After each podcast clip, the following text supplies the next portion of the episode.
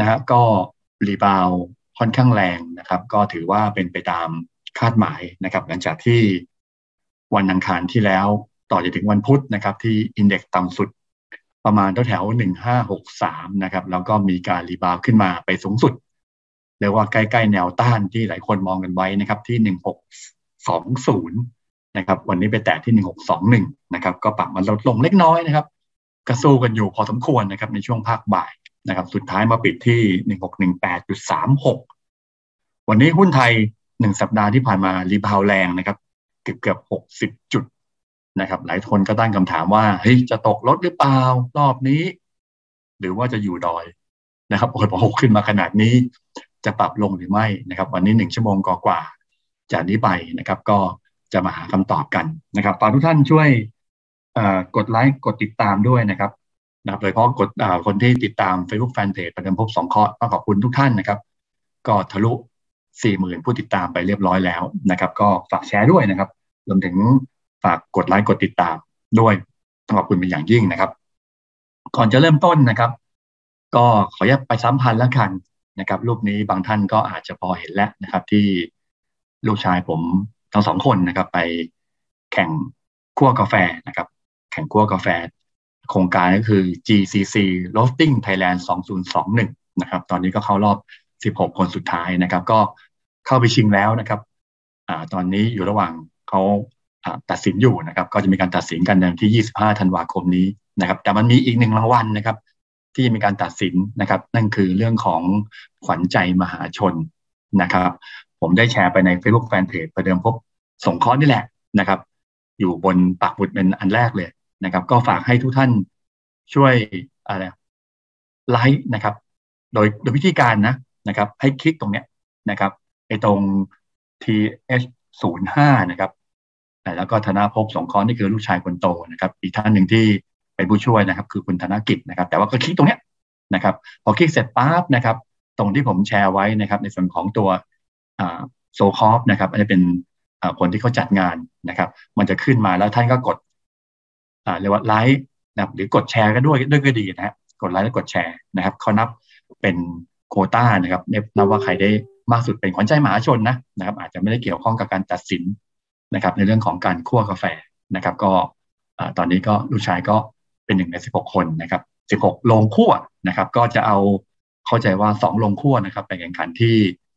ประเทศเกาหลีใต้นะครับในปีหน้านะครับต้องขอบคุณนะครับฝากทุกท่านนะครับ1วิธีการนะครับ1ก็คือที่ผมแชร์ไว้ใน Facebook Fanpage ประเดิมพบสงเคราะห์นะครับก็ท่านก็แตะตรงธนภพสงเคราะห์เนี่ยปั๊บตรงขาวๆเนี่ยแล้วมันจะขึ้นมาว่าให้ท่านกดไลค์นะครับแล้วกดแชร์นะครับกดไลค์กดแชร์ถ้าแสดงความเห็นด้วยก็ได้นะครับก็เขานับคะแนนกันตรงนี้นะครับบางคนบอกว่าไปกดไลค์ตรง Facebook ของผมนี่เขาไม่นับคะแนนนะครับเขานับคะแนนเฉพาะตรงกดไลค์ในตรงนี้นะครับทดยุเรียกว่าทนนิดนึงนะครับกดคำว่า TS05 ธนภพนะครับกดปุ๊บแล้วมันจะขึ้นให้เป็นไลค์เป็นแชร์อะไรเขาว่าไปท่านก็กดนะครับโดยเฉพาะกดไลค์นะครับกดชอบนะครับแล้วก็กดแชร์นะครับแล้วก็ขอบคุณทุกท่านนะครับที่ช่วยสนับสนุนลูกชายผมลงไปถึงถ้าอยากจะได้ดับ presentation ในวันนี้นะครับก็ทักไลน์แอดเข้ามานะครับที่ Bobrakcoffee นะครับไลน์แอดนะครับ BOBRAKCOWE นะครับหรือว่าต้องการรายละเอียดของที่ร้านพบรักกาแฟนะครับก็เข้า Facebook Fanpage นะครับประเดิมพบรักกาแฟนะครับโทษทีมีหลายเพจนิดนึงนะครับก็ขอย้ำนิดนึงนะครับหลายท่านบอกว่าเฮ้ยตกลงแล้วกิฟต์เซตน่ะมีกี่เซตกันแน่นะครับความจริงแล้วมีหลายเซตแต่ว่าเอามาเซตที่หลายท่านขอบคุณที่สั่งกันเข้ามานะครับจะมีการส่งเซตของตัวกิฟต์เซตนะครับที่ท่านจะไปฝากให้กับเพื่อนๆนะครับท่านจะไปกินเองก็ได้นะครับหรือไปฝากให้กับลูกค้านะครับตอนนี้ก็รวมๆมา4เซตทั้งหมดนะครับเซตที่1ก็คือมีพบรักเบนมีเดียมนะครับพบรักเบนดาร์กแล้วก็แสนรักเบนอันนี้ก็850นะครับยกตัวอย่างนะฮะแล้วก็เซตที่2ก็บราซิลเยลโล่เอธิโอเปียซิโดโมนะครับ G2 นะครับแล้วก็แสนรักเบนก็ 1,100 นะครับเซตที่3นะครับก็เป็นพบรักเบนมีเดียมพบรักเบนดาร์กแล้วก็บราซิลเยลโล่นะครับก็850นะครับส่วนท่านจะบอกว่าขออย่างนี้อย่างเดียวเลยพบรักเบนมีเดียมพบรักเบนดาร์กนะครับก็ได้นะแสนรักเบน3 อย่างเลยนะครับหรือที่เปียซิโดโมก็3 ซองเลยก็ได้เพราะว่า1 ซอง น้ำหนักคือ250กรัมนะกล่องนึงก็คือจะมี3ซองนะครับก็ถ้ารวมแล้วคือน้ำหนักคือ750กรัมนะครับอันถ้าเกิดเป็นข้อสมัยตัวกิฟต์เซตได้ก็750ถึง 1,200 บาทนะครับก็ขอบคุณทุกท่านนะครับแอดไลน์เข้ามาที่Bobrakcoffeeนะครับเริ่มต้นกันนิดนึงนะครับก็ทักทายนะครับหลายท่านก็เข้ามาสวัสดีนะครับต้องขอบคุณทุกท่านนะครับที่ติดตามกันอย่างสม่ำเสมอหลายๆท่านเลยนะครับโอเคเริ่มต้นประเด็นแรกก่อนนะครับแต่ผมคิดว่าไม่อยากให้เสียเวลาก็เดี๋ยวค่อยมาเล่นเกมกันแล้วกันนะครับว่าเราจะเล่นอะไรกันดีนะครับก็เริ่มต้นนะครับแน่นอนโอ้ตอนนี้สวิงมากกับเรื่องของโอมิครอนนะครับเดี๋ยวเอาภาพยาวก่อนนะครับว่าอดีตที่ผ่านมาเขาคิดกันยังไงย้อนหลังก่อนหน้านี้ที่ตกใจกันพอสมควรนะครับก็คือทางขวานะครับคือทาง WHO นะครับก็บอกว่าเขาคอนเซิร์นมากกับเรื่องของตัวโอไมครอนหรือโอมิครอนก็แล้วแต่นะครับทำให้วันอังคารที่แล้วโอ้โหเทกระจาดเลยวันพุธด้วยนะครับเพราะเหตุผลตรงนี้นะครับคือเรื่องของโอมิครอนแต่หลังจากที่ตั้งสติได้นะครับวันนี้ผมเอารูปตรงนี้มาให้ดูนะครับของทาง Deutsche Bank นะครับถามว่าเป็นรูปอะไรนะครับเขาไปการทำการศึกษานะครับจำนวนผู้เสียชีวิตนะครับกับจำนวนผู้ติดเชื้อและทำเป็นกราฟเข้ามานะครับไอตัวจุดสีน้ำเงินเนี่ยก่อนพีโอมิคอนนะไอจุดเนี่ยสังเกตว่ามันขึ้นนับวันมันก็ทั้งขึ้น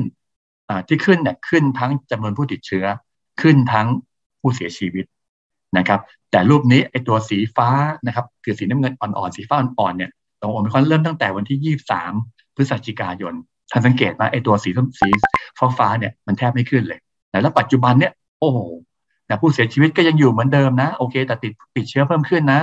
นะครับแต่ผู้เสียชีวิตเนี่ยอย่างเท่าเดิมความหมายคือรูปนี้นะครับในฝั่งของตัว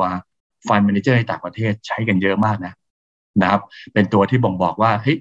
ในภาพของตัว Deutsche Bank เข้ามาทำรูปกราฟแบบเนี้ยไม่น่ากลัวนะไม่น่ากลัวในสายตาของทางฝั่งของ Deutsche Bank นะครับก็สัปดาห์ที่แล้วผมก็เอารูปให้ดูนะครับของทาง JP Morgan นะครับก็มาให้ดูว่าเอ๊ะเขาไม่ให้กลัวเท่าไหร่นะครับอันนี้คือบทวิเคราะห์ทางการเงินนะผมก็เลยเอามาคนที่เป็นนักลงทุนนะว่าง่ายๆแล้วทุนจริงๆเขาคิดยังไงนะครับซึ่งตอนนี้คือเหมือนกับว่าเขามองว่ามันไม่ค่อยน่ากลัวเท่าไหร่นะครับแต่สิ่งที่มันจะผันผวนในตอนนี้นะครับก็จะมีอยู่2เรื่องนะครับคือเมื่อวานเนี้ยมันคือรูปซ้ายมือที่ทำให้หุ้นขึ้นนะครับแต่ตอนนี้มันจะแกว่งแล้วนะเพราะคนเชื่อมั่นในเรื่องของสถาบันการเงินที่วิเคราะห์ในส่วนของโอมิครอนแล้วแต่ว่าตอนนี้มันจะสู้กันระหว่างปิดเมืองนะครับหรือล็อกดาวน์นะครับเทียบกับตัวผู้ผลิตวัคซีนนะทันนะก็คือประเทศนี้ตอนนี้มีบางประเทศก็เริ่มล็อกดาวน์เพิ่มขึ้นทันนะเริ่มมีล็อกดาวน์เพิ่มขึ้นอันก็แกว่งทำให้หุ้นแกว่งลงทางกลับกันก็จะมีคนที่ออกมาให้ข่าวเรื่องของวัคซีนตอนนี้ล่าสุดก็คือทางเมื่อสักครู่นี้เองนะPfizer นะครับก็แจ้งผลทดสอบวัคซีนว่าหากได้รับวัคซีนของเขาครบ3เข็มนะครับจะมีประสิทธิภาพในการป้องกันโควิดสายพันธุ์โอมิครอนทันนะโอเคว่าก็แสดงว่าตอนนี้มา1เจ้าแล้วว่าของเขาเนี่ยฉีดแล้วเนี่ยนะครับป้องกันโอมิครอนได้นะครับผมเชื่อว่านะครับเดี๋ยวหลายๆผู้ผลิตวัคซีนเนี่ยคือก่อนหน้านี้มีบางเจ้าออกมาว่าสงสัยจะไม่ใช่ท่านจำได้ผมเอ่ยชื่อกันนะบอกว่าผมไม่น่าจะมีประสิทธิภาพในการป้องกันวัคซีนสายพันธุ์โอมิครอน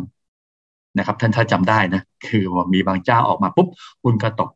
นะแต่ตอนนี้เริ่มไปข่าวในเชิงบวกแต่ว่าสิ่งที่กังวลก็คือเรื่องของคนเรียกว่าการฉีดมากกว่านะครับว่าจะสามารถป้องกันไวรัสโควิดสายพันธุ์โอมิครอนได้หรือเปล่าแสดงว่าประเด็นตรงนี้นะครับอย่างที่บอกผมยังมองว่าเป็นประเด็นรองในเวลานี้แต่ว่าหุ้นจะผันผวนนะครับหุ้นจะผันผวนเดี๋ยวเพราะมันตกใจไงนะครับเดี๋ยวบวกเดี๋ยวลบเดี๋ยวบวกเดี๋ยวลบอยู่อย่างเนี้ยกับประเด็นเรื่องของโอมิครอนจนกว่านะครับจนกว่าก็คือว่าผมมองว่า15วันหลังจากที่ข่าวออกก่อนหน้านี้ซึ่งถ้าจำกันได้ข่าวก็จะออกว่าโอมิครอนเนี่ยมันเริ่มเกิดขึ้นน่าจะเป็นช่วงของปลายเดือนพฤศจิกายนที่ผ่านมานะครับเอาตัวเลขง่ายๆเลยก็คือวันที่30พฤศจิกายนไว้ง่ายนะครับปกติแล้วเวลาที่เขาตรวจสอบกันว่าเฮ้ยมันจะเป็นยังไงเนี่ยหลุดของมันเนี่ยคือ14ถึง15วันใช่ไหม14วันอ่ะล็อกนะครับเก็บตัว14วันอะไรทำนองนั้นเนี่ย ผมก็เลยมองว่าถ้าตีความ14วันแสดงว่าไอ้วันที่15 16เนี่ยน่าจะรู้ผลแสดงว่าคนที่ในสายของที่มีความมั่นใจว่าเฮ้ยไอ้เรื่องโอมิครอนเนี่ยจบแล้วเราค่อยซื้อหุ้นเนี่ยนะครับถ้าท่านโอเคว่าถ้าท่านบอกว่าเฮ้ยเล่นข่าวโอมิครอนเนี่ยแล้วรู้สึกว่าไอ้ตัวเองเนี่ยโหไม่ค่อยน่ากลัว นอนไม่หลับอะไรทำนองนั้นน่ะท่านไปรอหลังวันที่15นะครับเพราะอันนี้มันเป็นสิ่งที่คาดการหรือคาดหมายผมใช้คำว่าลำบากนะครับแต่ว่าในมุมของผมคือว่าผมเชื่อหลายๆเจ้านะครับก่อนนั้นนี่คือ JP Morgan นะครับตอนนี้ก็คือในเรื่องของตัว Deutsche Bank ที่บอกว่าเขาเกี่ยวข้องกับการลงทุนเนี่ยเขาบอกว่าน้ำหนักไม่เยอะนะครับอันแสดงว่าเมื่อไหร่ก็ตามมีข่าวลบถ้าเป็นข่าวลบเรื่องโอมิครอนเนี่ยก็คือจังหวะซื้อของในสายตาของเขานะครับอันนั้นก็เป็นภาพที่เอามาแชร์กันนะครับนั้นสรุปก็คือว่าหลัง15-16เรื่องโอมิครอนเนี่ยผมมองว่าจะเบาลงนะครับเบาลงก็คือว่าคนจะมีความมันก็1ก็คือชิน2ก็คือมีความชัดเจนที่มากขึ้นนะครับส่วนอีกประเด็นนึงกลับมาเป็นเรื่องของเศรษฐกิจอันนี้มุมมองเนี่ยผมมองว่าก็เริ่มจะดูดีขึ้นใช้คำว่าดูดีขึ้นเลยนะครับดูดีขึ้นเล็กน้อยใช้คำว่าอย่างนั้นนะก็คือการประกาศตัวเลขglobal manufacturing PMI นะครับถามว่าดียังไงก็คือตัวเลขภาคการผลิตนะครับไอตัวประกาศออกมาเนี่ยมันทรงๆนะผมเฉยๆนะเดี๋ยวผมจะบอกว่าผมดูว่ามันจะเริ่มดูดียังไงคือหลายๆตัวนะครับ PMI ตัวรวมเนี่ย 54.3 มาเป็น 54.2 เห็นไหมก็คือทรงๆแต่ว่ามันเริ่มมีสลับเนี่ย output เพิ่มขึ้น new order ลดลง new export เพิ่มขึ้น future เพิ่มขึ้นอันนี้คือสิ่งที่ผมดูว่าที่มันเริ่มอนาคตเนี่ยมันเริ่มมามองว่าดี 63.3 เป็น 64.3 ก็เป็นสัญญาณที่ดีแต่อันที่น่าจะดีกว่านั่นคือเรื่องของเงินเฟ้อถ้าท่านดูดีๆนะเงินเฟ้อเพราะว่าก่อนหน้านี้คนกังวลเรื่องเงินเฟ้อแต่ท่านดูตัวเลขของ Global PMI Manufacturing ท่านสังเกตว่า Input Price กับ Output Price ท่านสังเกตว่าตัวเลขมันเริ่มลงจาก 74.4 เป็น 71.5 Output Price จาก 63.7 เป็น 61.3 ซึ่งสอดคล้องกับตัวเลขที่เคยเอามาให้ไว้เมื่อสัปดาห์ที่แล้วคือ Bank of America ที่ผลสำรวจว่า Inflation ยังกลัวนะแต่เริ่มลดลงซึ่งมันตรงกับ Global Manufacturing PMI งั้นเงินเฟ้อจากนี้ไปก็ความสำคัญเนี่ยผมมองว่าก็น่าจะน้อยลงไปประกาศมาเนี่ยคงไม่ตื่นเต้นแล้วนะขอบคุณทุกท่านนะครับที่ว่ากดไลค์นะครับแล้วก็ส่งดาวมาให้ผมนะครับขอบคุณนะฮะที่ท่านกำลังว่ามีส่วนที่เราคุยกันอยู่นะครับในขณะนี้ก็ทักทายทุกคนนะฮะขอบคุณนะที่สวัสดีทุกคนนะฮะเขียนสวัสดีครับสวัสดีครับก็ผมคงไม่อ่านชื่อนะครับเดี๋ยวค่อยว่ากันอีกทีนึงขอบคุณนะครับโอเคแต่สิ่งที่น่ากลัวที่ต้องระวังนะครับนั่นคือเรื่องของตัวเลขเศรษฐกิจนะครับตัวเลขเศรษฐกิจของอเมริกามาดูที่อเมริกาก่อนนะครับคือตอนที่มันออกมาเนี่ยทุกคนโอ้สบายใจเพราะว่าเขาพาดหัวข่าวเฉพาะเพียงแค่ว่าการจ้างงานนอกภาคเกษตรน้อยกว่าที่คาดเพิ่มขึ้นเพียงแค่ 210,000 ตำแหน่งนะครับ 210,000 ตำแหน่งในเดือนพฤศจิกายนแต่คาดไว้ 550,000 เทียบกับก่อนหน้าคือ 546,000 ตำแหน่งเห็นไหมมันออกมาน้อยกว่าคาดนะครับอันนี้คือมองถ้ามองด้านบนอย่างเดียวนะแต่สิ่งที่มันดูดีกว่าคาดก็คือเรื่องของการจะอัตราการว่างงานมันลงหวบเลยนะจาก 4.5 ที่คาดการไว้มาเหลือ 4.2 เทียบกับเดือนก่อนหน้าคือ 4.6 นะคือ2ตัวมันขัดแย้งกันนะในฝั่งของตัวเลขของการจ้างงานนอกภาคเกษตรมันเพิ่มขึ้นน้อยมากแต่อัตราการว่างงานมันลดลงมากแสดงว่าดีถูกไหมมีดีตัวไม่ดีตัวแต่ถ้าดูตัวเลขนะณตอนนี้ตัวเลขการจ้างงานนอกภาคเกษตรคือเอามารวมๆๆกันเนี่ยตอนนี้มันใกล้พีคเดิมท่านเห็นไหมพีคเดิมก่อนที่จะเกิดโควิด -19 ตรงนี้เห็นไหมใกล้ละใกล้ถึงละอัตราการว่างงานก็เช่นเดียวกันใกล้ละสองตัว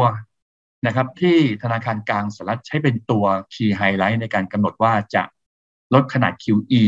หรือการเพิ่มขึ้นดอกเบี้ยหนึ่งก็คือตัวเลขเงินเฟ้อทุกคนไม่เดาแล้วเงินเฟ้อสูง นะครับแต่ความสำคัญเริ่มลงตัวเลขการจ้างงานเนี่ยมันใกล้มากลับมาที่เดิมแล้วแสดงว่าในความกดดันที่นะครับที่ทางธนาคารกลางสหรัฐจะเริ่มแอคชั่นเนี่ยน้ำหนักมันเพิ่มขึ้นแต่ผมจะวิเคราะห์ต่อว่ามันเกิดอะไรขึ้นนะครับทำให้ผมกังวลว่าวันที่15พฤศจิกายนซึ่งเราจะรู้ตอนเช้านะครับ16พฤศจิกายน16ธันวาคม14-15 ธันวาจะประชุมแล้ว16ธันวาคือตอนเช้าเราจะทราบซึ่งผลมันอยู่ที่วันที่16ในเรื่องของการลงทุนในหุ้นนะครับซึ่งคือมองว่าตอนนี้การประชุมเนี่ยหลายคนบางคนที่มองด้านโลกสวยก็จะบอกว่า15เนี่ยยังไงก็โอเคตามคาดเพราะว่าคุณโจโลมพาวเวลเนี่ยให้ความเห็นเรื่องของเงินเฟ้อแล้วว่าเงินเฟ้อไม่ชั่วคราวแล้วใช่ไหม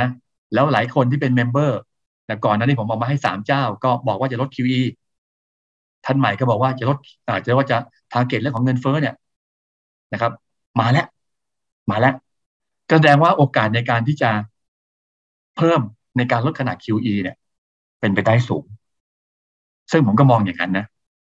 นะครับซึ่งผมมองกันแต่ผมมองว่าเฮ้ยพอเกิดขึ้นจริงเนี่ยคือณวันเนี้ยคือโอเคว่าถ้าตลาดหุ้นมันลงไปนำก่อนเกิดข่าวนี้ขึ้นมาผมมองว่าอาจจะเกิด buy on fact ทันนะคือถ้าตลาดหุ้นลงมาเพราะรับข่าวเรื่องของ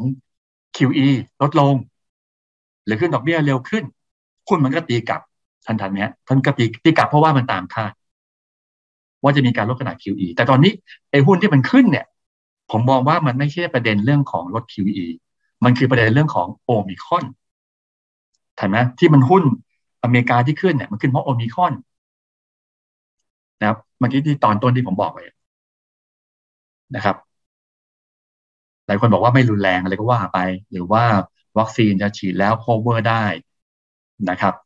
หรือในเชิงของนักการเงินบอกว่าผลกระทบไม่มากผมก็เลยมองว่าประเด็นวันที่15 เรารู้วันที่16เนี่ยน่าจะมีประเด็นจะทำให้ตกใจอีกครั้งหนึ่งซึ่งไอ้วันที่ท่านสังเกตดี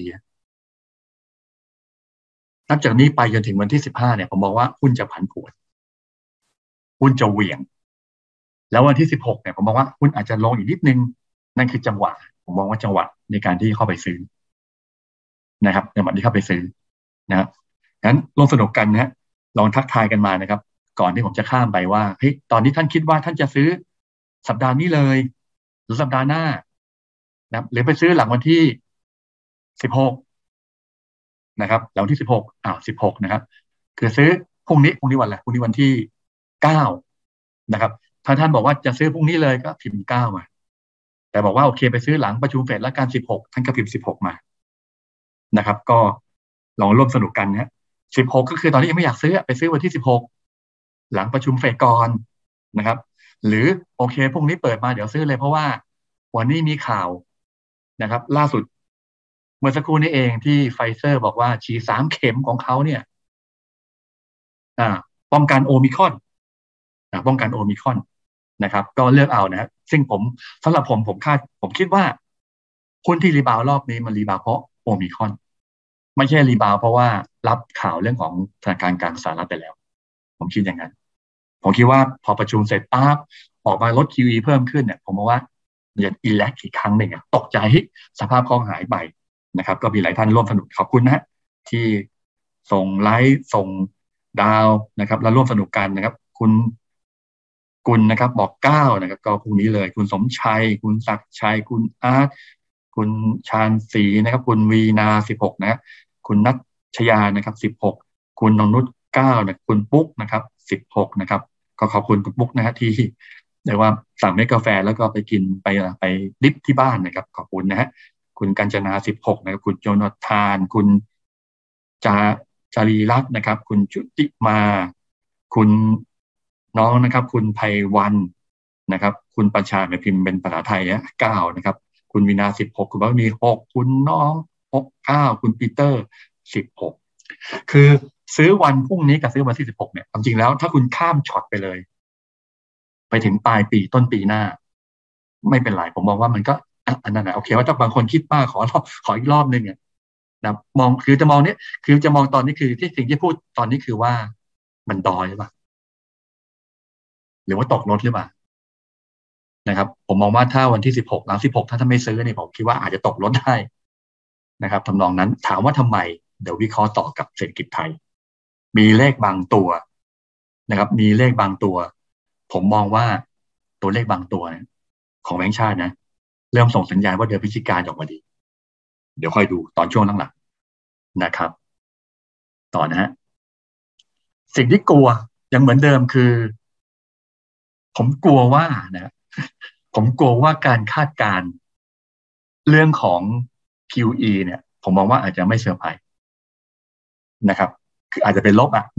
15,000 จะปรับเป็น 30,000 ล้านเหรียญสหรัฐต่อเดือนนะครับตามที่Goldman Sachsก็คาดไว้อ่ะนี่คือสิ่งที่คาดไว้ซึ่ง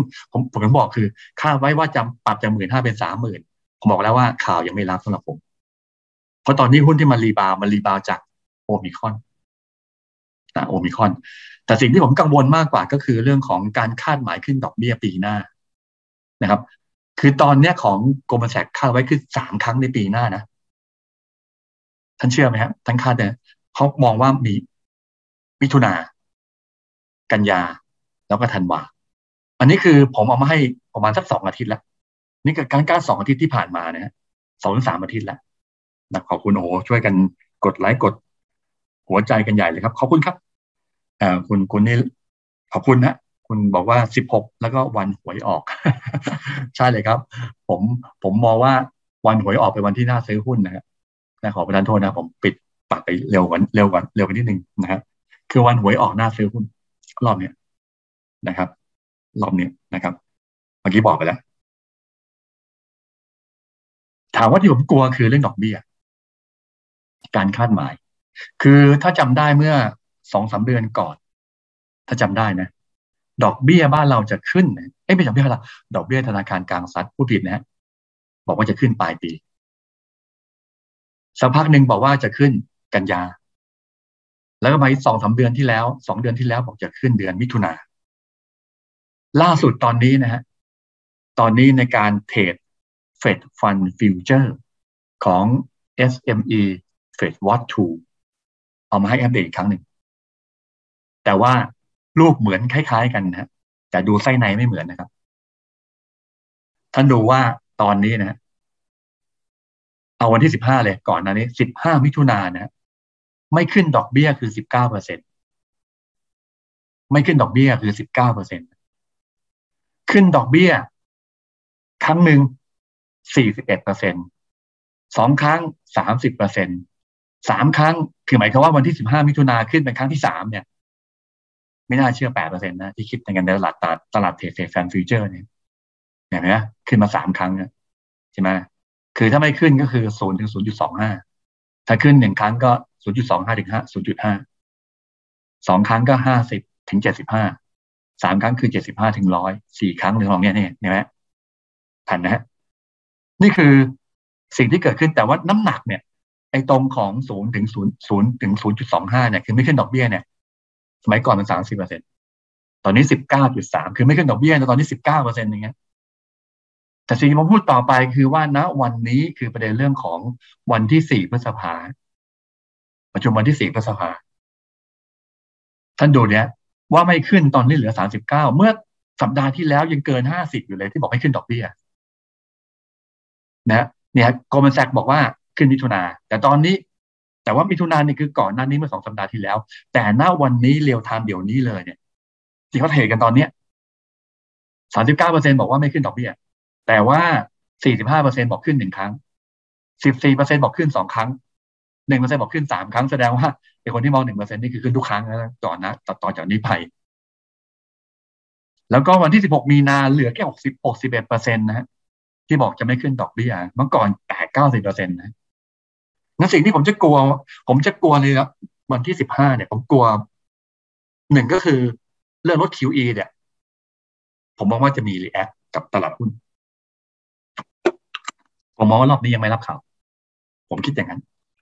นะครับแต่ท่านคิดยังไงก็แล้วแต่นะผมเอาข้อมูลมาให้ท่านดูท่านก็ต้องคิดต่อเองด้วยนะครับแต่ณวันนี้ในการขึ้นดอกเบี้ยเดิมไม่เคยบอกว่าจะขึ้นในปีนี้เลยนะครับมาตอนนี้คือ3ครั้งล่าสุดในการเทรดเฟดฟันฟิวเจอร์บอกขึ้น4ครั้งแล้วครับ นะขึ้น4ครั้งแล้วครับคือเริ่มต้นขึ้นตั้งแต่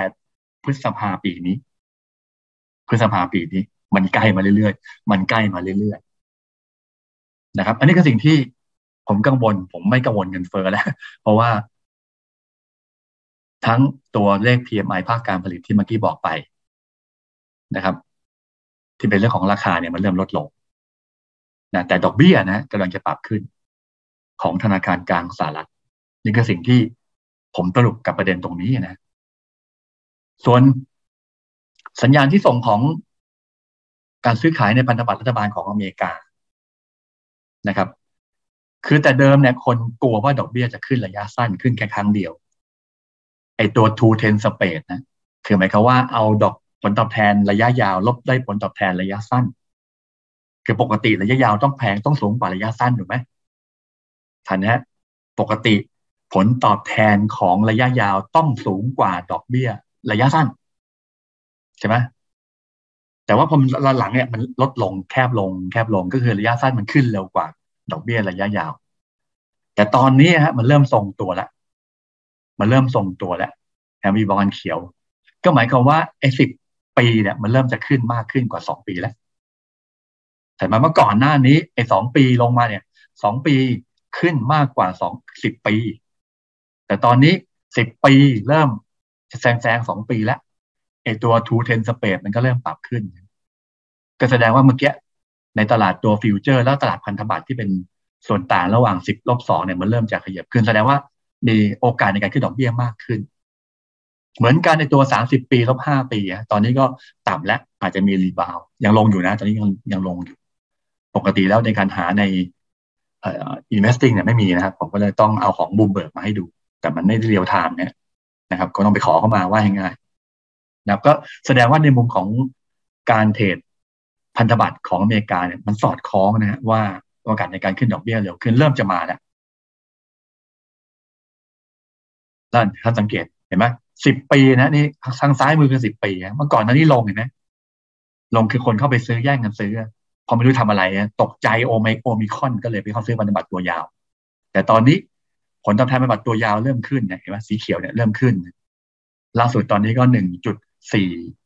1.463 นะครับก่อนหน้านี้ลงไปถึงเกือบ 1.3 นะฮะนะครับตอนนี้ขึ้นมาแต่เดียวกันใน2ปีเนี่ยขึ้นแล้วขึ้นอีกเนี่ยดอกเบี้ยขึ้นแน่ๆเพราะระยะสั้นมันขึ้นจากเดิมก็อยู่ที่ตอนนี้อยู่ที่ 0.6875 นะครับจากเดิมคืออยู่ที่ 0.5% นะเมื่อก่อน2ปีมันขึ้นมากกว่า10ปีนะครับอันนี้ก็เป็นเหตุผลที่ผมมองว่าน่าจะคนเริ่มกังวลเรื่องดอกเบี้ยของธนาคารกลางสหรัฐเพิ่มขึ้นในตลาดตราสารหนี้แต่ท่านไม่เห็นนะท่านความรู้สึกท่านอาจจะไม่มีข้อมูลที่ครบรวมไปถึงการเทรดเฟดฟันฟิวเจอร์ที่เมื่อกี้บอกไป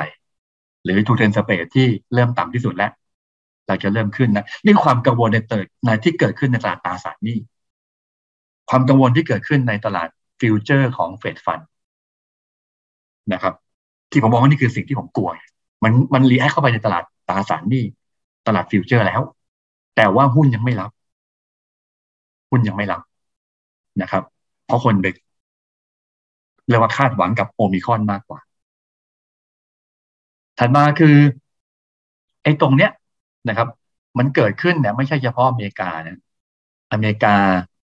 นะครับแล้วก็ตัวอังกฤษนะครับแล้วก็ตัวเยอรมนีคือทูเทนสเปนเนี่ยนะครับสังเกตว่ามันก็ต่ำทั้งหมดนะต่ำทั้งหมดนะความหมายคือณวันนี้ผมบอกแล้วตัวน้ำเงินเนี่ยคือสีอเมริกาเนี่ยกำลังจะเริ่มขยับขึ้นแต่สีฟ้ากับสีแดงเนี่ยตอนนี้ยังทรงๆอยู่คือเล่นในเรื่องของประเด็นของขึ้นดอกเบี้ยยังไม่ถึงขนาดนั้นแต่ว่าสีฟ้าคืออเมริกาเนี่ยเริ่มมาแล้วนะครับที่ลงแบบนี้แสดงว่าเศรษฐกิจดูหดตัวนะเพราะว่าบอนด์ยิลด์ระยะสั้นมันขึ้นมากกว่าบอนด์ยิลด์ระยะยาวนะครับนั้นก็ไม่ได้เกิดขึ้นเฉพาะตัวอเมริกาต้องจับตาต่อไปก็คือว่า UK เยอรมันจะเป็นแบบอเมริกาหรือเปล่าเรื่องของดอกเบี้ยตอนนี้ในฝั่งของอังกฤษแล้วก็เยอรมันนะครับคืออังกฤษก็คืออังกฤษเยอรมันก็คือตัวแทนของยุโรปว่าง่ายๆนะครับตอนนี้ ECB ยังไม่มีประเด็นเรื่องของดอกเบี้ยนะแต่อเมริกาเริ่มมีการพูดถึงดอกเบี้ยมากขึ้นจีนฮะที่ข่าวเป็นบวกทำให้หุ้นในเอเชียวันนี้ปรับตัวสูงขึ้นนะครับก็คือมีการประกาศตัวเลขส่งออกนำเข้า เพิ่มมากกว่าที่คาดนะเพิ่มมากกว่าที่คาดผมเน้นคำว่าเพิ่มมากกว่าที่คาดนะครับก็คือถ้าดูส่งออกเดือนพฤศจิกายนนะครับ 22% คาดไว้คือ 19-16% โตมากกว่าคาดแต่เดือนตุลาโต 27% นะนำเข้านะฮะ 31.7 เทียบกับคาดคือ 19.8 และ 21นะแต่เดือนที่แล้วโต 20นะแต่จะสังเกตดีๆคือว่าตัวเลขดุลการค้านะครับก็ลดลงนะครับลดลงจาก 84.54 เป็น 71.72 นะครับก็คือนำเข้ากับส่งออกเพิ่มขึ้นว่ายง่ายคนก็เลยมองว่าโอ้จีนเนี่ยส่งออกเพิ่มขึ้นนำเข้าเพิ่มขึ้นแสดงว่าเศรษฐกิจกลับมาอีกแล้ว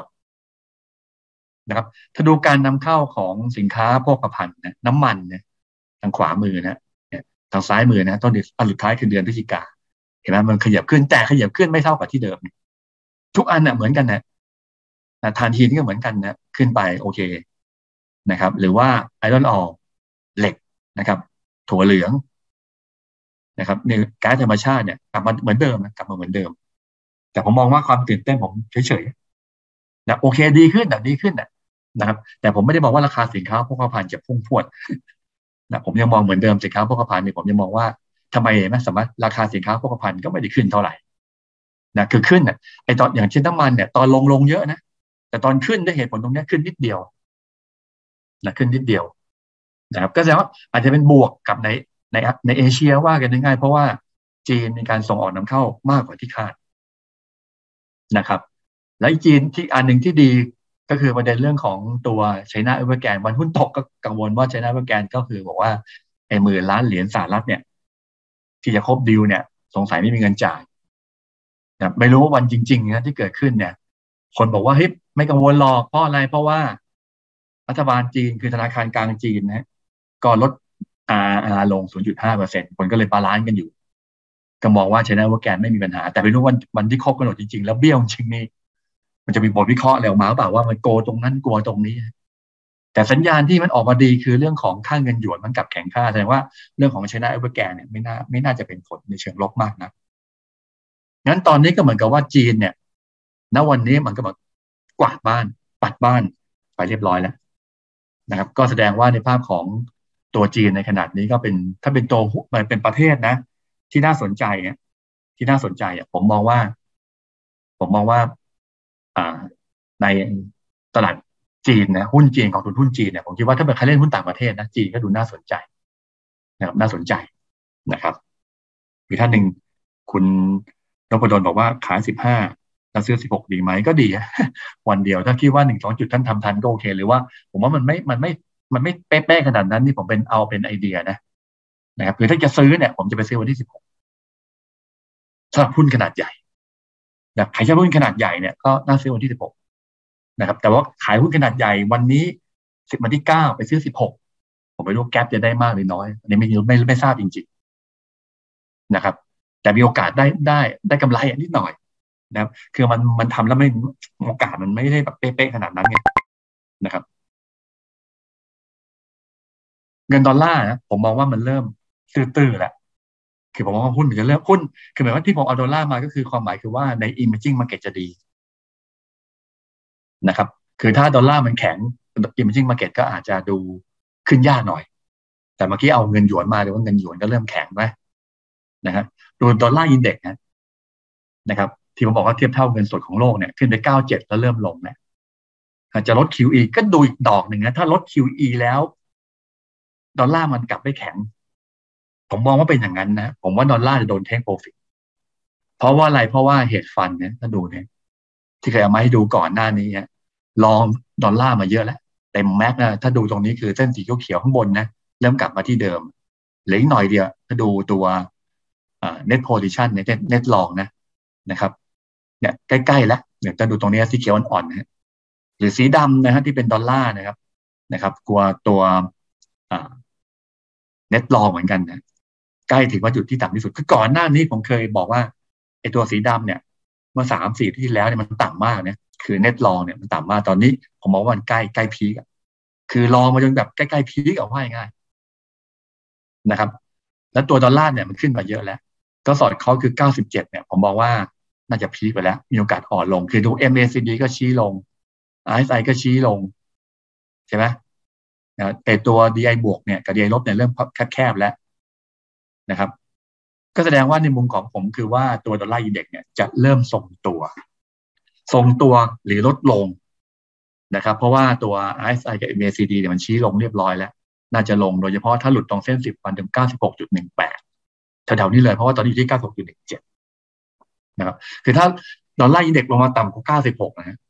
แสดงว่า Emerging ตลาดหุ้น Emerging Market ก็จะปรับตัวได้ดีนะครับอันทองอยู่โดนเทคถ้าเป็นสายของถ้าใครชอบเงินสดเนี่ยดอลลาร์จะโดนเทคแต่ทองฮะมีท่านหนึ่งถามพอดีนะผมเหลือไปเห็นนะคุณพจนานะครับพจนานะครับขอบคุณนะที่ท่านพจนานี่น่าจะติดทองนะคือถือถามทองทุกครั้งเลยนะถามทองทุกครั้งนะก็ผมมองว่าทองคือยังเป็นขาขึ้นนะครับแต่ถ้าดูนะไม่เหมือนผมมองเป็นไซด์เวย์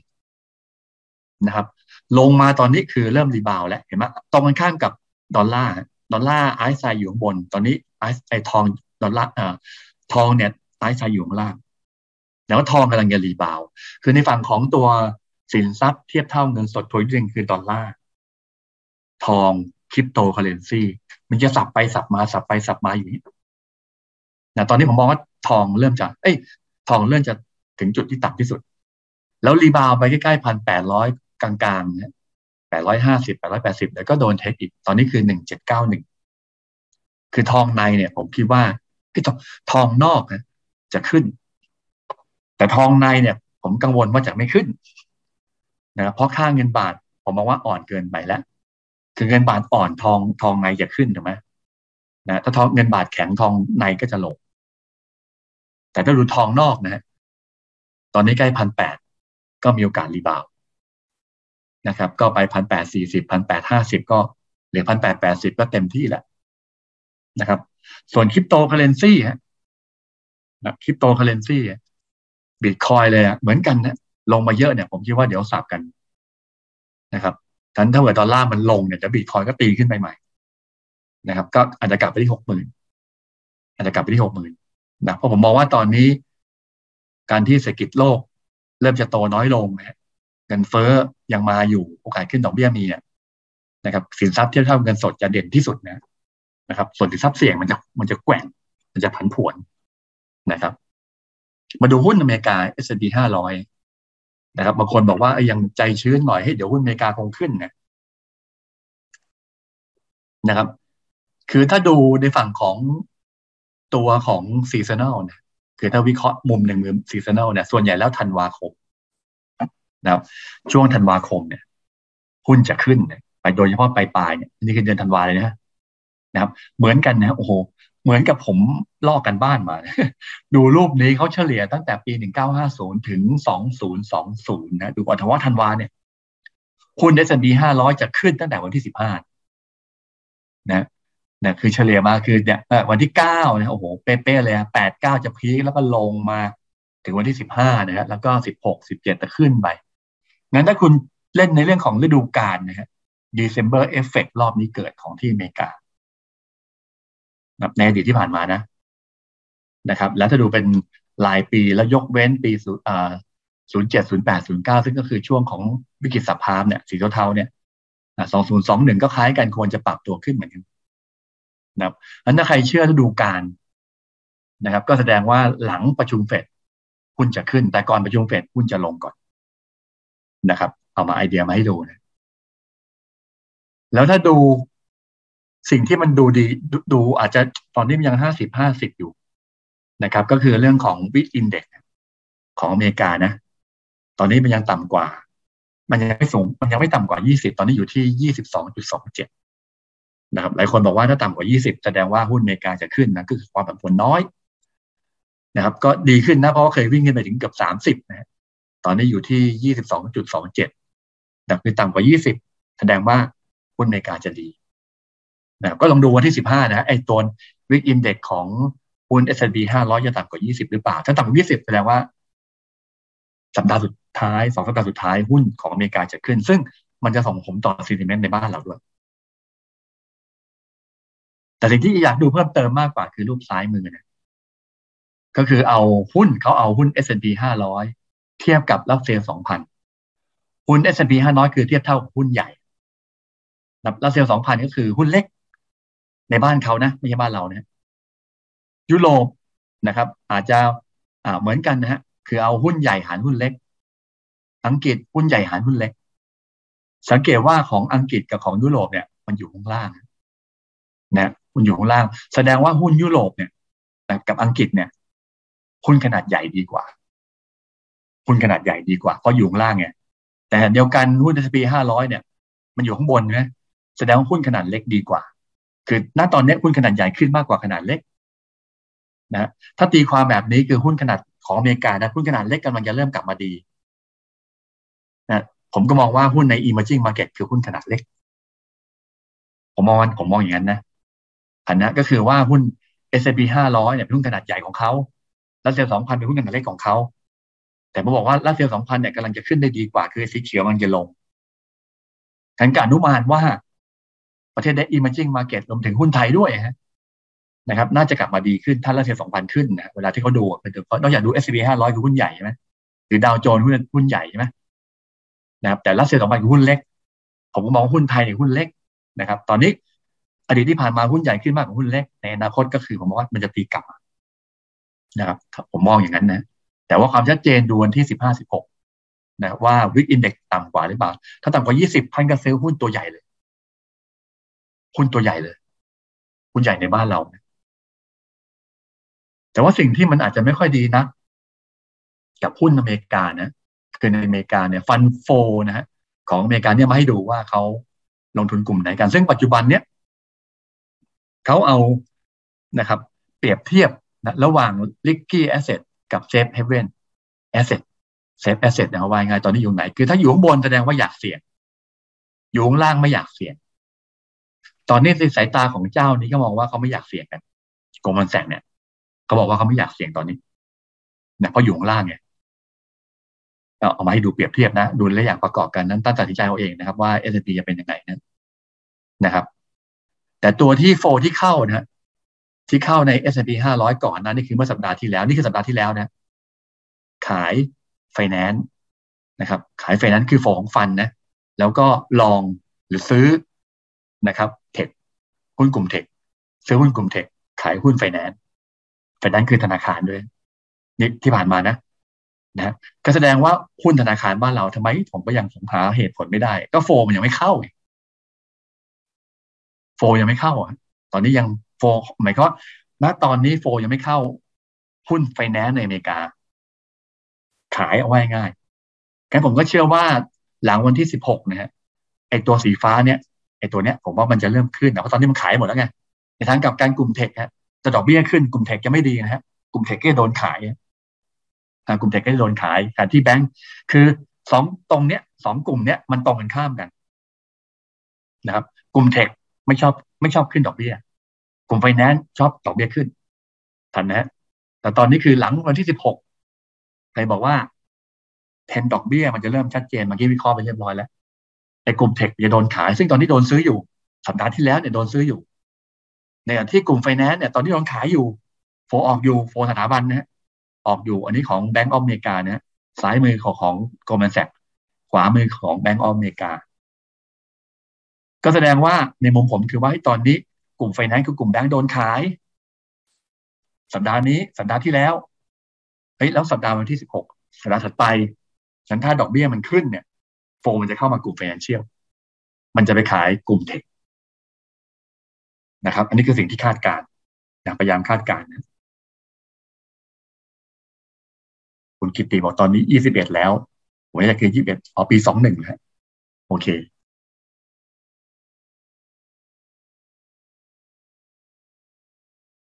ถัดมาโอเคครับถัดมาก็คือประเด็นโทษทีอันนี้คือปัจจุบันล่าสุดคือปี21นะครับอันนี้เป็นปีนะที่เห็นนี่คือปีนะคือโฟตอนเนี้ยโฟระยะยาวเนี่ยเขาไม่อยากเข้า Risky Asset นะครับในภาพซ้ายมือนะผมเอาพันกันนะคือว่าโอ้ซ้ายมือนี่คือเป็นภาพของระยะยาว ขวามือนี่คือเป็นรายสัปดาห์นะครับขวามือคือรายกลุ่มนะผมพอดีผมว่าไม่ได้แยกนะครับไม่ได้พยายามแยกเป็น presentation นะครับเห็นโฟก็เลยเอามาอยู่กลุ่มในกลุ่มเดียวกันทวนนะซ้ายมือก็คือเป็นโฟระยะยาวนะครับในประเทศอเมริกาหุ้น S&P 500นะครับก็คือมองว่าไม่อยากเล่น legacy asset นะครับว่ายังไงตอนนี้แต่โฟที่เข้านะครับณตอนนี้คืออธิบายไปแล้วณตอนนี้คือเข้ากลุ่มเทคแต่ถ้าดอกเบี้ยมันเริ่มชัดเจนว่าจะขึ้นนะกลุ่มเทคจะโดนขายกลุ่มแบงก์จะขึ้นนะนี่คือสิ่งที่ผมมองตอนนี้ที่เมื่อกี้แตกไปนะฮะเมื่อสัปดาห์ที่แล้วนะฮะวันที่30พฤศจิกายนคือวันอังคารที่แล้วนะครับถ้าสังเกตดีๆคือ commodity fund flow commodity เรื่องของการเล่นฟิวเจอร์นะท่านดูตรงนี้ฮะสังเกตว่าทุกอย่างนะฮะคือน้ำมันขึ้นแต่ปรากฏว่าสถาบันช็อตนะเฮดฟันช็อตนะสีแดงช็อตหมดเลยนะช็อตทั้งน้ำมันช็อตทั้งทองซิลเวอร์แพลตินัมซอยบีนนะครับข้าวโพดน้ำตาลถั่วเหลืองนะครับกาแฟยังช็อตเลยนะก็เหมือนกับว่าตอนนี้ในของฟันเนี่ยเขาช็อตคอมมอดิตี้นะครับเมื่อกี้มันขัดกันนิดหนึ่งเพราะว่าจีนมีการนำเข้าสินค้าโภคภัณฑ์แต่ผมบอกแล้วถ้ารีบาวผมมองว่ายังไม่น่าเข้านะผมมองขายมากกว่ารีบาวเพื่อขายนะแต่ณตอนนี้คือถ้าดูตัวฟิวเจอร์เนี่ยช็อตเกือบทั้งนั้นเลยนะครับโอเคอันนั้นก็เป็นภาพรวมที่ในของต่างประเทศนะแสดงว่า16เป็นไฮไลท์นะแต่ถามว่าจะดอยไหมตอนนี้ก็ต้องวิเคราะห์เศรษฐกิจไทยต่อถูกไหมเศรษฐกิจไทยเดือนพฤศจิกาจะเป็นอย่างไรนะครับเมื่อกี้พูดถึงเฉพาะประเด็นต่างประเทศอย่างเดียวแสดงว่าเอาเฉพาะประเด็นต่างประเทศเนี่ย16ทั้งโอมิครอนก็จะชัดเจนทั้งเรื่องของประชุมเฟดก็ชัดเจนใช่ไหมก็ซื้อ16ถ้าประเด็นต่างประเทศแต่ถ้าประเด็นในประเทศวิเคราะห์ต่อว่าจะเกิดอะไรขึ้นนะครับน้ำมันเมื่อกี้วิเคราะห์ไปแล้วก็ต้องขอบคุณนะครับอันนี้ขอทวนนิดนึงนะครับรบกวนท่านที่เป็นแฟนคลับของต้น MI นะครับก็ฝากช่วยเข้าเพจของประเดิมพบนี่แหละนะครับผมปักหมุดไว้ข้างบนนะครับพอดีลูกชายไปแข่งคั่วกาแฟนะครับท่านคงทราบนะครับติด1 ใน 16เพื่อจะไปชิงแชมป์ในประเทศไทยนะครับไปต่างประเทศนะครับก็เป็นของ GCC Roasting Thailand 2021นะครับพอดีเขามีเว็บไซต์ของทาง So Coffee นะผมแชร์ไว้ในรูปของลูกชายนี่คือลูกชายผมนะครับชื่อธนภพสงเคราะห์นะครับท่านไปช่วยโหวตในเรื่องของเป็นอะไรขวัญใจมหาชนนะช่วยโหวตให้หน่อยขวัญใจมหาชนนะครับแต่ไอ้ตรงสีขาวๆเนี่ยนะแต่ภาพในรูปชื่อผมเนี่ย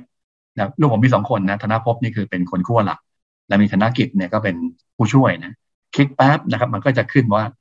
ให้ช่วยกดไลค์กดแชร์ท่านกดไลค์ด้วยนะครับเขาจะนับกันในตรงนี้ว่ามีกดไลค์กันกี่คนในรูปภาพนี้นะครับขอบคุณนะที่ส่งไลค์มาไม่ใช่ไลค์ในเพจผมนะไลค์ในต้องไลค์ตรงที่รูปชายผมนะในเพจผมนั่นแหละแต่ว่าคลิกไอ้ตรงขาวๆนี่ก่อน TS05 ธนภพสงเคราะห์แล้วกดไลค์แล้วกดแชร์ไลค์ทีก็นับ1นะแชร์ด้วยก็นับเป็น2นะครับก็โอ้ขอบคุณคุณกฤษณะนะครับกดเรียบร้อยนะครับขอบคุณนะช่วยโหวตให้หน่อยครับช่วยโหวตให้หน่อยนะครับโหวตให้ลูกชายนะครับบางคนบอกว่ากดไปแล้วนะครับกดไปเรียบร้อยแล้วไลฟ์ไปแล้วคือบางทีมันท่านไปไลฟ์เพจผมไงนะครับนี่ต้องไปไลฟ์ต่อไลฟ์ก่อนจะไลฟ์ก็คือว่าเข้าเพจผมก่อนนะครับก็กดตรงนี้ปั๊บแล้วมันจะขึ้นของโซคอฟท่านก็กดไลค์กดแชร์กดไลค์กดแชร์นะครับก็ถ้าเป็นแฟนคลับรักกันจริงก็ช่วยนิดนึงนะครับอันนี้ไม่ได้แข่งคั่วนะเป็นขวัญใจมหาชนนะไอ้คั่วจริงก็มีกรรมการอยู่นะครับอันนี้ไม่ได้คะแนนอยากจะตื่นเต้นอยากให้โอเคว่ามีคนติดตามลูกชายผมอยู่อะไรเงี้ยทำนองนั้นนะครับนอกจากติดตามรายการโมเมนตัมอินเวสเตอร์แล้วนะครับอันท่านที่เรียบร้อยแล้วโอ้คุณเมตตานะครับบอกเรียบร้อยแล้วขอบคุณครับขอบคุณครับคุณเกษณะนะครับก็เรียบร้อยแล้วนะครับขอบคุณเป็นอย่างสูงจริงๆนะครับคุณพจนาบอกโรงแรมน่าเก็บไหมนะครับคุณโรงแรมไม่เล่นไม่ยากฮะ หลัง16สมมุติว่าเรื่องโควิด-19 เบาลงท่านก็ซื้อกลุ่มโรงแรมนั่นเองหรือรายงานตัวเลขการท่องเที่ยวเพิ่มขึ้นท่านก็ซื้อกลุ่มโรงแรมผมมองกลุ่มโรงแรมเป็นปกตินะเป็นปกติไม่ได้มีประเด็นอะไรที่ตื่นเต้นเท่าไหร่แต่ผมมองกลุ่มโรงแรมนี่ไม่ตื่นเต้นนะตลอดชีวิตผมนะเพราะว่าอะไรเพราะว่ามันรับข่าวไปหลายอย่างคือมันบางคนมันก็ปักซื้อไปเรียบร้อยแล้วนะครับนะคุณบวรพรนะบอกว่าค่าเงินหยวนเนี่ยโอ้โหเกือบจะต่ำสุดในรอบ5 ปีใช่เลยแสดงว่าโฟมมันเข้าไงมันเข้า Emerging Market แต่ไปเข้าจีนก่อนนะครับอันก็รอเข้าอันก็ลองลุ้นกันว่า January Effect นะครับฝรั่งจะเข้าทั้งรอบนี้ผมมองว่าฝรั่งจะเข้าหุ้นไทยน่าจะเกิด January Effect ขายไปเยอะนั่นแหละทำไมถึงคิดอย่างนั้นขอบคุณนะคุณหมอไม่ค่อยเห็นนะคุณพัฒนิตนะฮะถ้าอ่านผิดขอโทษนะฮะกดแล้วครับโอ้ขอบคุณมากนะครับกดไลค์เรียบร้อยคุณวีนานะครับคุณเมธินีนะครับโอเคต่อนะฮะก็ถ้าอยากได้ตัว presentation นี้ก็ @Bobrakcoffee นะครับหรือสั่งเป็นกาแฟก็ Bobrakcoffee นะครับ LINE @Bobrakcoffee นะครับ P O B R I K C O W E หลายท่านก็ถามว่าร้านพบรักกาแฟเป็นยังไงก็อยู่ที่อัมพวานะครับจังหวัดสมุทรสงครามอยู่ติดกับราชบุรีเลยนะครับคือร้านผมเนี่ยเป็นร้านพรมแดนนะคือจริงๆจังหวัดที่ตั้งอยู่จังหวัดสมุทรสงครามอำเภอบางคนทีนะแต่ว่าผมเรียกอัมพวาหลายคนคงรู้จักนะครับแล้วก็อยู่ชายแดนคือฝั่งตรงข้ามก็คือฝั่งตรงข้ามคลองเนี่ยก็คือจังหวัดราชบุรีอำเภอดำเนินสะดวกนะครับก็ง่ายๆคือคนราชบุรีก็มาเที่ยวนะคนสมุทรสงครามก็มาเที่ยวนะโอ้โหคุณวีก็ขอบคุณฮะนะครับคืออันนี้เป็นแค่เป็นที่ให้กดไลค์กดแชร์ของลูกชายผมเนี่ยเป็นแค่ขวัญใจมหาชนนะครับขวัญใจมหาชนโอ้เด็กอัมพรเหมือนกันนะครับก็ขวัญใจมหาชนนะแต่ว่าจริงแล้วเขาวัดกันที่คุณภาพนะโดยไม่รู้ชื่อเราเป็นใครนะเขาส่งแต่เม็ดไปนะครับที่ไปแข่งขันกันนะครับโอเคคุณอรุณต้องกดที่เพจโซคอสนะครับผมไม่รู้ว่าลองกดดูนะก็เดี๋ยวทวนนิดนึงฮะกดตรงเพจผมนะฮะประเดิมพบสงเคราะห์เนี่ยผมปักหมุดไปข้างบนนะแล้วจะมีลูกชายผมกดไอ้ตรงเนี้ยธนภพสงเคราะห์มันจะขึ้นโซคอสขึ้นมานะครับโซคอสขึ้นมาท่านก็กดไลค์กดแชร์ได้เลยนะครับขอบคุณไปยังโซงนะครับไม่รู้รายการโมเมนตัมหรือรายการธนภพนะลูกชายบอกว่าช่วยเชียร์หน่อยนะอุตส่าห์ตั้งใจทำงานนะขอบคุณนะ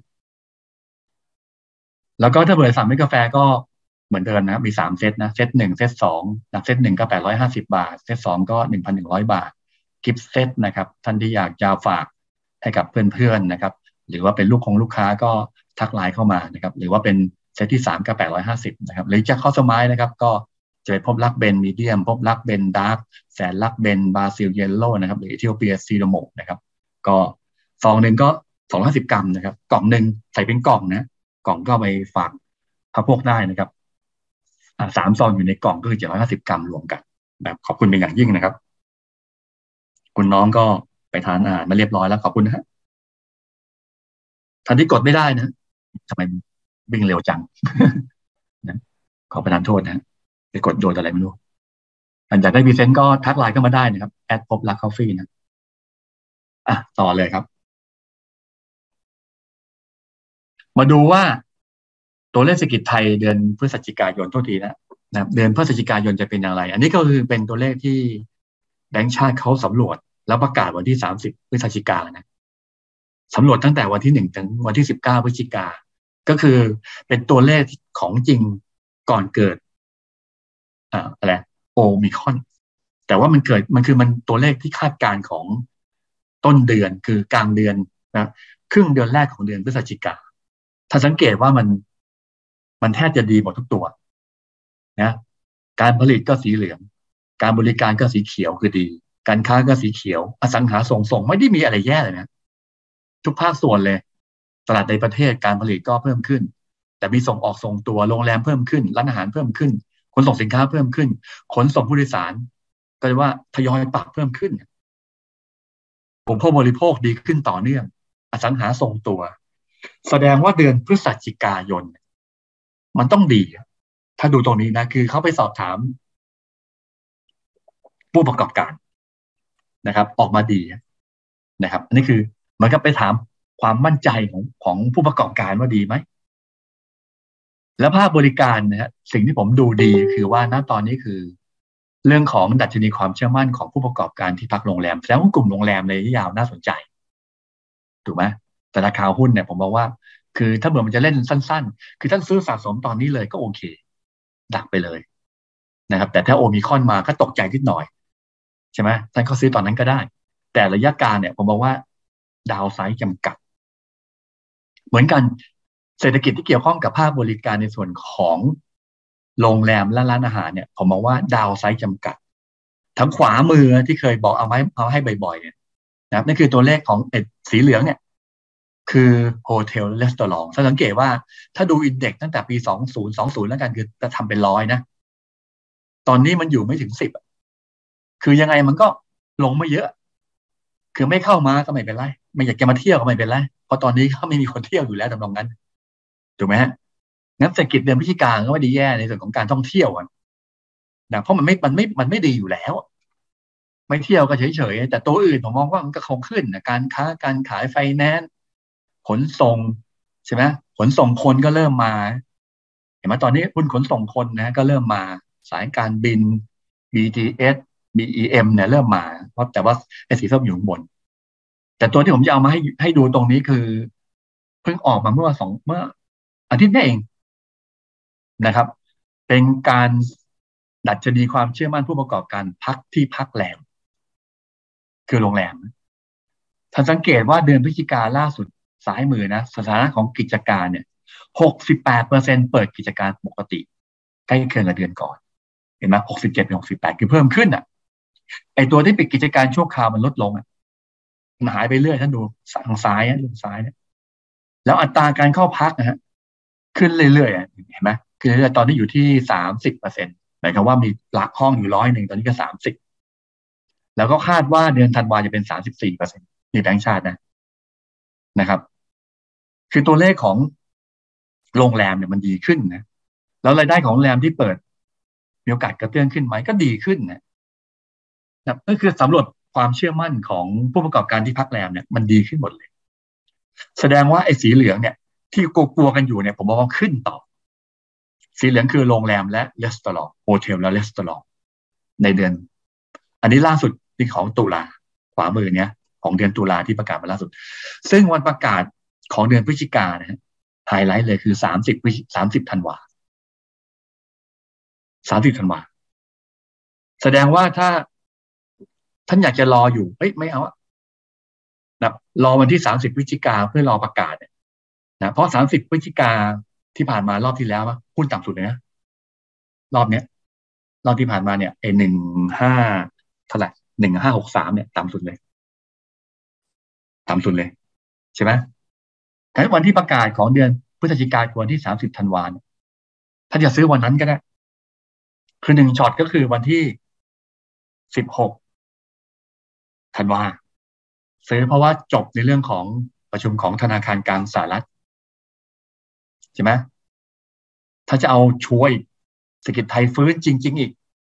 ก็คือวันประกาศตัวเลขเศรษฐกิจไทยประจำเดือนพฤศจิกาซึ่งจะประกาศวันที่30ธันวาท่านก็ไปซื้อวันที่30ธันวาตอนบ่ายๆว่าดีขึ้นจริงไหมวันสุดท้ายของปีเลยเอาไว้ง่ายซื้อเลยบางคนยังไม่กล้าซื้อไงอาจจะข้ามปีก็ซื้อวันนั้นเลยนะหรือไม่ก็16ธันวาตอนเช้าเพราะข่าวมันจะรู้ตอนเช้าถูกไหมเพราะว่าประชุม15ก็คือตอนคืนของบ้านเขาบ้านเราก็รู้ตอนเช้าถูกนะครับอัน2วันก็คือว่าผมมองว่ายังไม่ตกลดดอยไหมไม่ดอยแน่นะครับแต่จะกลับไปที่เดิม1658ปีนี้ก็อาจจะยังไม่ถึงขนาดนั้นนะครับนั้นท่านที่ติด1658ผมคิดว่าใจเย็นๆท่านไม่ดอยหรอกท่านจะเลือกเซกเตอร์ถูกนะแต่ถ้าเอาเฉพาะอินเด็กซ์เนี่ยผมคิดว่าน่าจะไปได้เพราะผมยังเชื่อเศรษฐกิจไทยที่พอทอมเอาไปแล้วใช่ไหมแบงก์ชาติก็บอกว่าตามสุดไตรมาส 3ไปแล้ว นะครับก็ต้องดูต่อวันที่30ธันวาคมนี่แหละท่านคิดยังไงท่านก็คือธนาคารแห่งประเทศไทยเขาคิดยังไงให้ชัดเจนมากขึ้นแต่ตอนนี้ไอ้ตัวเลขความเชื่อมั่นเนี่ยมันเพิ่มขึ้นนะครับอันนี้คือผู้ประกอบการทั้งหมดใช่ไหมอันนี้คือของผู้ประกอบการที่พักแรมที่เพิ่มขึ้นแล้วก็เรื่องของต่อภาคธุรกิจอันนี้ผลกระทบไวรัสต่อภาคธุรกิจระหว่างวันที่1ถึง25พฤศจิกายนซึ่งก็คือก่อนโควิดโอมิครอนนิดนึงแต่ก็มันก็โอเคพอไหวเหมือนกันซึ่งปรากฏว่าเขาไปสำรวจภาคธุรกิจไทยเนี่ยฟื้นตัวเขาเอาสัดส่วนก็คือเอาการผลิตและยอดขายของธุรกิจมาเปรียบเทียบกันท่านสังเกตแล้วทั้งภาคการผลิตท่านดูเดือนต่อเดือนตุลากับพฤศจิกาเห็นไหมขึ้นนะครับการค้าขึ้นเห็นไหมความมั่นใจเห็นไหมเซอร์วิสยกเว้นทัวริซึมขึ้นเห็นไหมทัวริซึมอย่างเดียวจากต่ำกว่า50เป็น58เนี่ยนะครับเรียลเอสเตทคอนซัคชั่นเห็นไหมขึ้นแล้วความมั่นใจของเดือนพฤศจิกาเนี่ยมันขึ้นหมดเลยมันชี้นำว่าเศรษฐกิจมันควรจะดีขึ้นถูกไหม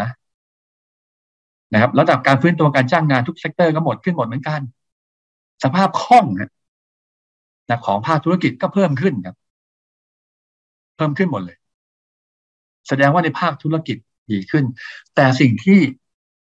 ดูเบาๆลงแล้วทำให้หุ้นในกลุ่มค้าปลีกไม่ค่อยดีตอนนี้นะครับก็คือเรื่องของดัชนีความเชื่อมั่นของผู้ประกอบการค้าปลีกส่งตัวหรือลดลงเล็กน้อยถ้าแยกแยะก็คือว่าณตอนนี้คือในสายของภาคการผลิตในสายของภาคธุรกิจภาคการส่งออกภาคการผลิตเนี่ยขึ้นนะครับแต่ว่าภาคการบริโภคส่วนของค้าปลีกก็คือสินค้าไม่คงทนนะเคยบอกแล้วสินค้าไม่คงทนตอนนี้ลงอยู่แต่คงทนขึ้นนะสินค้าคงทนขึ้นนะผมสรุปรวมเลยคือวันที่30ธันวาคมผมมองว่าเศรษฐกิจไทยจะมีการประกาศตัวจริงๆเลยไม่ให้ GDP นะก็คือตัวเลขออกมาเป็นรายตัวอะไรตัวที่ผมเคยวิเคราะห์ก่อนหน้าเนี่ยเดือนพฤศจิกายนน่าจะเพิ่มเพราะฉะนั้นต้นเดือนมกราคมหุ้นจะขึ้นครับหุ้นจะขึ้นครับนะครับหนึ่งก็คือเล่นเฉพาะข่าวต่างประเทศเรื่องของธนาคารกลางสหรัฐจบป๊อปท่านก็ซื้อวันที่16รอบหนึ่งแต่ไม่เอาชัวร์นะครับคนบอกว่าเฮ้ยเดี๋ยวต้นปีนะครับต้นปีก็คือเดือนมกราคม LTF ที่ถือกัน7ปีถือมาแล้ว7ปีจะขายได้แล้วนะจะขายได้แล้วนะขอบคุณนะที่บอกว่าไปไลฟ์ที่เพจลูกชายผมด้วยนะครับธนภพสงเคราะห์ขอบคุณอย่างยิ่งนะครับเป็นกำลังใจให้ลูกหน่อยนะครับลูกชายอยากจะไปทำงานบอกไม่ต้องไปทำที่ร้านนี่แหละนะครับตอนนี้เงินเดือนได้ไม่เยอะนะไม่ได้เงินเดือนนะบอกว่ากำไรก็ลูกเอาไปแล้วกันนะครับขาดทุนลูกก็เอาไปแล้วกันทำนองนั้นนะโอเคถึงไหนล่ะแต่พอพูดถึงลูกแล้วรู้สึกอินนะก็คือว่าถ้าหลังวันที่30เนี่ยคือมกราเนี่ยบางคนกลัวนะว่า LTF จะทำงานหมายความว่าที่ถือมา7ปีจะขายแต่ผมบอกว่ารอบนี้ผมไม่กลัวผมบอกว่าปีนี้จะเกิด January Effect เผลอ December ปลายเดือนด้วยนะครับอันถ้ามั่นใจก็คือวันที่30ธันวานั่นแหละนะครับธันวางั้นรอบแรก16ธันวาใช่ไหม30ธันวานะหรือว่า4มกราอีก3วันเนี้ยนะครับคือถ้าท่านซื้อช้าก็มีความมั่นใจนะครับถ้าซื้อเร็วก็อาจจะได้กำไรมากกว่าแต่ว่าความเสี่ยงมากกว่าท่านก็เลือกเอานะงั้นลองพิมพ์ให้ผมดูว่าท่านจะซื้อวันไหนเอาใหม่นะท่านที่เลือกไป10ไอ้เกาะซื้อพวกเนี้ยไม่มีแล้วตัดประเด็นมาแล้วนะซื้อ16ธันวา30ธันวาหรือ4มกรานะครับช่วยตอบให้หน่อยนะครับหนึ่งก็คือเฮ้ยรอเฟดนั่นแหละประชุมเฟดเรียบร้อยจบปั๊บซื้อเลย16ธันวายังไม่อยากจะซื้อเพราะอยากจะรอดูความมั่นใจของการประกาศตัวเลขเศรษฐกิจไทยประจำเดือนพฤศจิกายนก่อนคือวันที่30พิมพ์30มาหรือกลัวหยุดยาวไปซื้อ4มกรา ก็พิมพ์4มาคุณวีนาก็16นะครับขอบคุณนะรวมกันนะฮะคุณชันศิริคุณตู่นะครับ16นะครับคุณชุติมา16โอ้แสดงว่าเชื่อมั่นว่าที่ผมวิเคราะห์เศรษฐกิจไทยจะบอกเดือนพฤศจิกายนจะขึ้นเนี่ยโอ้แสดงว่าเชื่อมั่นนะเชื่อมั่นผมสุประชัย16นะครับคุณไพวัน16นะครับคุณบวรพรก็16 30ไม่มีเลยนะฮะนะครับคุณนัชยาก็3030ธันวามีมาแล้วนะครับคุณอนกซื้อพวกนี้เลยนะครับ16เต็มพอร์ตเลยนะครับซื้อเต็มแล้วเซ็ต1570โอ้โหเยี่ยมจริงนะคุณวีนะคุณวีรศักดิ์นะ1570นะแสดงซื้อ1570นี่คือแสดงว่าซื้อวันที่30พฤศจิกายนนะครับที่ผมเคยบอกว่าวันที่น่าซื้อหุ้นที่สุดก็คือวันที่30พฤศจิกายนรอบแรกนะครับแล้วบอกให้ซื้อช่วงบ่ายนะที่บ่ายไม่มีอะไรเป็นพิเศษนะไม่ได้ดูของจุ้ยไม่ได้ดูอะไรเป็นพิเศษนะดูว่าประกาศตัวเลขเศรษฐกิจเมื่อไหร่ก็ซื้อตอนนั้นแหละนะเหมือนกันที่30ธันวาคมท่านก็ซื้อตอนบ่ายก็ประกาศมาดีท่านก็ซื้อเลยนะครับคุณธนกิจนะครับ16นะครับคุณแฮปปี้16คุณพิภพนะครับ16นะครับซื้อบ้างแล้วนะครับถึงเงินสดทั้งหมดไม่ไหวโอเคคุณต้าวนะครับคุณประชาก็30นะก็คุณจริรัตน์นะครับ16.30 คุณเจมส์ 16.30 คุณอะไรคุณเจมบอก16นะครับตัวที่คุณพรสวัสดิ์30คุณมณีบอก16นะครับคุณมณีคนเดียวกันกับที่ไปเยี่ยมผมเมื่อวันอาทิตย์ที่ผ่านมาหรือเปล่าไม่แน่ใจนะมีหลายท่านไปเยี่ยมผมเมื่อวันอาทิตย์ที่ผ่านมานะครับหนาวมานานแล้ว แล้วติดดอยมานานแล้วคุณกฤษณะติดดอยมานานแล้วไม่ต้องห่วงนะเดี๋ยวผมคิดว่าต้นปีฟื้นแน่ได้แน่ถ้าโดยเฉพาะหุ้นกลุ่มที่ผมจะแนะนำต่อไปนะครับสิ่งที่ผมมองอันหนึ่งก็คือว่าเดี๋ยวเราวันที่30ผมมองว่าจากนี้ไปเงินบาทเราจะเริ่มแข็งค่าขึ้นเรื่อยๆจากที่เคยบอกว่า34เนี่ยเดี๋ยวใกล้แล้วมันหลายอย่างมันองค์ประกอบเป็นครบหมดเลยคือที่ให้ซื้อถ้าท่านซื้อพรุ่งนี้เลยแสดงว่าท่านมั่นใจว่าดอกค่าเงินบาทจะแข็งถ้าดูตรงนี้นะเห็นไหมเงินบาท34ลงมาตอนนี้อยู่ที่ 33.5 แล้วใช่ไหมงั้นฝรั่งเนี่ยเริ่มผมมองฝรั่งเนี่ยจะเข้าใกล้จะเข้าตอนนี้ยังขายอยู่นะตอนนี้กองทุนเราเข้าก่อนแล้วกันเข้ามา2วันแล้ว 2,000 กว่า 2,000 กว่านะลงมาคุณกุลบอกว่าที่ซื้อ30พฤศจิกาขายไปเมื่อวานแล้วโอ้โหเยี่ยมเลยเยี่ยม คือถ้าเป็นผมก็คงจะรู้ว่าผมให้ขายก่อน16ว่าง่ายแล้วไปซื้อ16นะครับแล้ว16ไปซื้ออีกทีนะกลุ่มแบงก์เต็มพอร์ตนะคุณโป้นะฮะดีครับนะครับคือแบงก์นี่จะเป็นตัวหุ้นที่ยาวนะเป็นหุ้นถือยาวนะครับแต่วิเคราะห์ต่อกลุ่มในภาพของตัวค่าเงินบาทจะเริ่มกลับมาแข็งถ้าดูกราฟก็คือเห็นป่ะ RSI ชี้ลง MACD ชี้ลงนะครับพอจุดหนึ่งเมื่อกี้ที่บอกไปคือถ้าเศรษฐกิจมันเริ่มฟื้นตัวขึ้นมาเงินบาทจะแข็งดูเทคนิคก็จะแข็งก็แสดงว่าผมมองหลายมุมแล้วว่าคิดว่าเงินบาทจะเริ่มกลับมาแข็งหุ้นควรจะขึ้นนะครับจะเข้าพันธบัตรไหมปรากฏทั้งที่เงินเฟ้อเพิ่มขึ้นนะของไทยเงินเฟ้อเพิ่มนะตอนนี้ 2.7% นะแต่ว่าคออินเฟลชั่นนี่ตอนนี้ยังต่ำกว่า1ที่0.29 ก็ยังไม่น่ากลัวนะครับบอนด์ยิลด์ก็ทรงๆไม่คงไม่ลงนะเพราะว่าเงินเฟ้อเริ่มมาบ้างบางส่วนครับคือหมายความว่าถ้าเงินบาทแข็งมันก็จะมีเข้า2ทางใช่ไหมหนึ่งก็คือเข้าตราสารหนี้พันธบัตรตอนนี้พันธบัตรอยู่ข้างบนเข้าคือบอนด์ยิลด์ลงซึ่งผมมองไม่ใช่นะทั้ง2ปีทั้ง10ปีครับรอบนี้คือไม่เข้าตราสารหนี้นะครับรอบต่อไปไม่เข้าตราสารผมมองเข้าหุ้นตรงๆเลยนะครับงั้นกลุ่มแล้วเซตนะครับเซตมาดูเซตภาพรวมก่อนเซตก็มองว่าเนี่ยผมมองว่าเดี๋ยวชนที่1625เนี่ย1620เนี่ยอาจจะพักก่อนแล้ววันที่16นะครับถึงวันที่16เนี่ยคือวันที่9คือพรุ่งนี้ใช่ไหมอาจจะขึ้นอีกนิดนึงพอรับข่าวไฟเซอร์นะไฟเซอร์ที่ให้ข่าวมาว่า3เข็มป้องกันโอมิครอนได้นะครับแล้วสัปดาห์หน้าน่าจะหลังประชุมเฟดผมว่าอาจจะย่อนิดนึงแต่ย่อไม่เยอะนะก็แค่ 1,600 หรือต่างกับ 1,600 นี่คือจะหวังไปเหมือนเดิมคือ 1,660 เนี่ย 1,560 เนี่ยผมมองว่าไม่ใช่อย่างเก่งก็ 1,600 บวกลบอ่ะคือท่านคิดว่าขายช่วงนี้แล้วลงมาที่ 1,600 ท่านคิดว่าคุ้มท่านก็ทำนะฮะแต่ว่าผมคิดว่า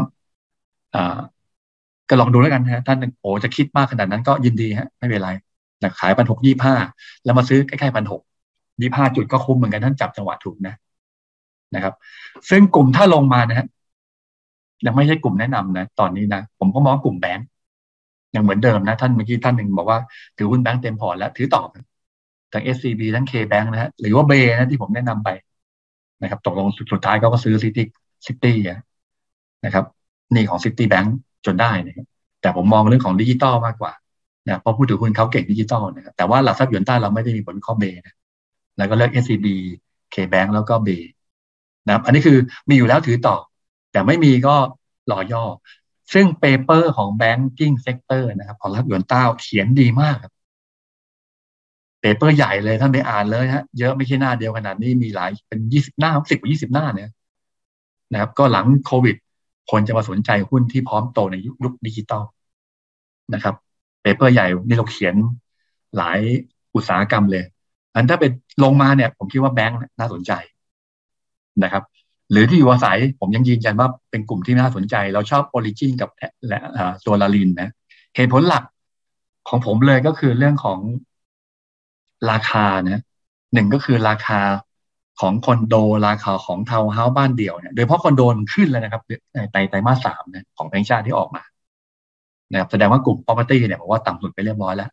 คงขึ้นเรื่อยๆนะครับเราชอบ Origin กับลาลินนะแต่ลาลินสภาพคล่องน้อยหน่อยนะเพราะลาลินเขาเก่งในเรื่องของแนวราบนะครับ Origin ก็เป็นแนวตั้งซะเป็นส่วนใหญ่แล้วก็จะมีหุ้นลูกบริษัทลูกเขาพิธเนียเข้าตลาดด้วยนะครับอันนี้คือถ้าลงมานะหมายความว่าถ้าลงมาหลังวันที่16นะหรือจะซื้อ30พฤศจิกาก็ได้ไม่ว่ากันนะครับหรือกลุ่มออโต้นะฮะก็ยังชอบเหมือนเดิมนี่คือกลุ่มที่เป็นกลุ่มเซกเตอร์ใหญ่เซกเตอร์หลักนะครับที่ผมบอกว่า3ตีมได้เป็นหุ้นขนาดใหญ่ถ้าลงมานะครับทั้งกลางทั้งใหญ่ทั้งเล็กเลยก็ว่าไปนะ3เซกเตอร์นี่เป็นเซกเตอร์ที่ผมชอบนะครับถ้าลงมานะครับถ้าลงมาก็คือแบงก์ที่อยู่อาศัยออโต้นะครับออโต้ก็คือแบงก์ก็คือเมื่อกี้บอกไปแล้วนะครับ K Bank กับ SCB นะถ้าเป็นกลุ่มบ้านและที่ดินนะที่อยู่อาศัยก็เป็น Origin กับลาลินนะครับส่วนตัวอื่นก็ซื้อได้นะ LS สุภาลัยอะไรก็ว่าไปนะครับแล้วก็ออโต้นะครับก็คือชอบตัวของอาบิโกไฮเทคนะครับอันนี้เป็นบทวิเคราะห์ที่เคยแนะนำไปแล้วบางคนบอกว่าแล้วที่เกี่ยวข้องกับ EV เอาไหมนะครับมีท่านหนึ่งถาม GPSC นะอาจจะไกลไปหน่อยนะผมก็เลยเอาที่ได้ประโยชน์รถในกลุ่มรถยนต์ก่อนแล้วกันนะครับส่วนถ้าสัปดาห์นี้เลยเล่นกันไปชั่วคราวก่อนพรุ่งนี้จนถึงวันที่15นะผมมองว่าหุ้นกลางนะหุ้นเล็กจะเด่นกว่าหุ้นใหญ่รอซื้อเมื่อย่อถ้าจะเล่นเอาสนุกนะครับไม่ต้องเยอะนะฮะผมแนะนำหุ้นขนาดกลางขนาดเล็กหรือหุ้นใหญ่ที่เป็นปันผลดีๆนะครับซื้อมาพักก่อนนะครับก็คือหุ้นที่เน้นลงทุนในสินทรัพย์ดิจิตอลนะครับลงทุนในสินทรัพย์ดิจิตอลเดี๋ยวจะบอกว่าตัวหุ้นกลุ่มตัวไหนนะแล้วตอนนี้ที่ผมเริ่มชอบก็คือกลุ่มบริษัทหลักทรัพย์บางเจ้าบอกว่าจะทำลงทุนดิจิตอลเหมือนกันนะหรือบางเจ้าก็บอกว่าผลประกอบการไตรมาส 3ไตรมาส 4ที่ผ่านมาดีแล้วจะมีปันผลเยอะมากนะฮะบริษัทหลักทรัพย์ปริมาณการซื้อขายถึงแม้ตอนนี้ดรอปลงนะเหลือเป็นแค่ต่ำกว่า 70,000 ล้านนะเดือนก็เป็นแสนนะหรือรับเหมาก่อสร้างนะรับเหมาที่แปลกๆหน่อยนะวันนี้รับเหมาตัวหนึ่งก็โอเคไม่พูดดีกว่านะครับมีข่าวนะแต่ว่ารับเหมาที่เป็นรับเหมาที่เป็นพิเศษหน่อยนะครับไม่ใช่แบบรับเหมาโครงสร้างอะไรอย่างเงี้ยนะชิ้นส่วนอิเล็กทรอนิกส์นะที่เกี่ยวข้องกับรถยนต์นะหรือที่อยู่อาศัยนะที่มีประเด็นนะเดี๋ยวผมจะวิเคราะห์ทีละตัวนะครับเป็นตัวหุ้นที่แนะนำในสัปดาห์นี้นะครับแนะนำสัปดาห์นี้มี13ด้วยนะ13นี่วันนี้เรามีให้เลือกนะมี16เนี่ย30แล้วก็4นะคุณภาสินชินโตเยนะฮะชินโตโยบอก13ผมไม่แน่ใจว่าความหมายคืออะไรนะต่อนะนั้นแสดงว่าหุ้นเกี่ยวข้องตรงนี้น่าสนใจนะครับเน้นคือว่าเราเล่นกันแค่ขำๆนะสนุกนะครับเพราะว่าผมเชื่อว่าหลังวันที่16เนี่ยหุ้นขนาดใหญ่จะเริ่มกลับมานะครับเอาตัวสินทรัพย์ดิจิตอลก่อนแล้วกัน นะครับตัวที่ลงทุนในสินทรัพย์ดิจิทัลนะครับตัวหนึ่งก็คือลืมกดตรงหัวนะตรงหัวคือ TH นะครับก็คงจะเน้นกลับมาเน้นตรงนี้นะครับหลังจากที่ก่อนหน้านี้คนบอกว่าคนเก่าๆจะบอกว่าเป็นบริษัททำหนังสือพิมพ์ก็ใช่ฮะตอนนี้ก็รุ่นลูกทำนะก็จะเน้นทำธุรกิจแบบนี้นะก็เทคนิคก็ใช้ได้นะครับลงมาตรงนี้แตะแล้ว2.82 บาทนะก็คิดว่า3.30 บาทก็เป็นแนวต้านเล่นสั้นๆนะฮะไม่ได้เทรดเยอะนะครับเพราะผมมองว่าหุ้นไซกลางไซเล็กจะเด่นกว่านะครับเป็นตัวที่หนึ่งนะคือตรงหัว CGH นะครับก็เหมือนกันวันนี้กระโดดขึ้นมานะทำนิวไฮนะครับก็อย่ามองว่าเล่นได้นะครับเล่นตามแกว่งนะท่านดูจัดจังหวะเอานะฮะ